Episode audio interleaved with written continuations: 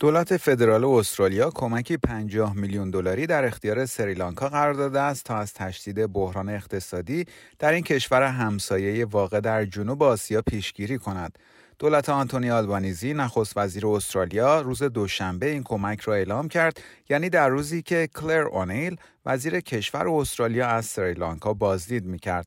این حمایت صرف تأمین مواد غذایی و نیازهای بهداشتی و درمانی در این کشور خواهد شد.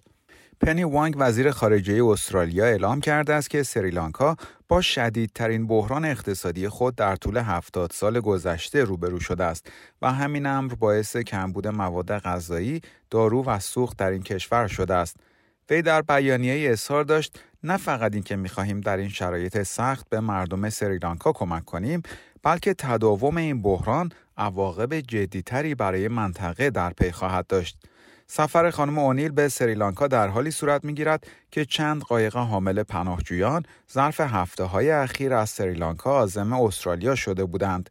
وزیر کشور استرالیا در این سفر با گوتابایا راجا پاکسه رئیس جمهوری سریلانکا و همچنین نخست وزیر و وزیر خارجه این کشور دیدار و گفتگو خواهد داشت. موضوع این گفتگوها راه های کمک به سریلانکا برای حل کردن بحران اقتصادی و همچنین مبارزه با قاچاق انسان است. آنتونی آلبانیزی نخست وزیر استرالیا می‌گوید دولت می‌خواهد از این سفر برای مقابله با تاکتیک های گمراه کننده قاچاقچیان انسان استفاده کند. وی به خبرنگاران گفت ما در مورد مرزها محکم خواهیم بود بدون اینکه در مورد انسانیت ضعیف باشیم. آقای آلبانیزی گفت ما درک می‌کنیم که مشکلاتی در سریلانکا وجود دارد و قاچاقچیان انسان پیام های اشتباهی می‌دهند. پیام ما خیلی واضح خواهد بود. طبق گزارش ها نیروی مرزی استرالیا از روز 21 ماه می سه قایق حامل پناهجویان را متوقف کرده است و همین امر باعث افزایش نگرانی ها در این باره شده است. آقای آلبانیزی تاکید کرد دولت وی مصمم به ادامه سیاست بازگرداندن قایقها در قالب عملیات مرزهای مختدر است. شدیدترین بحران اقتصادی سریلانکا در طول هفت دهه گذشته باعث کمبود ارزهای خارجی در این کشور شده است و همین امر امکان واردات کالاهای ضروری از جمله مواد غذایی، سوخت و دارو را دشوار کرده است. این امر همچنین باعث سقوط ارزش واحد پولی این کشور شده است و تظاهرات خیابانی مردم را در پی داشته است.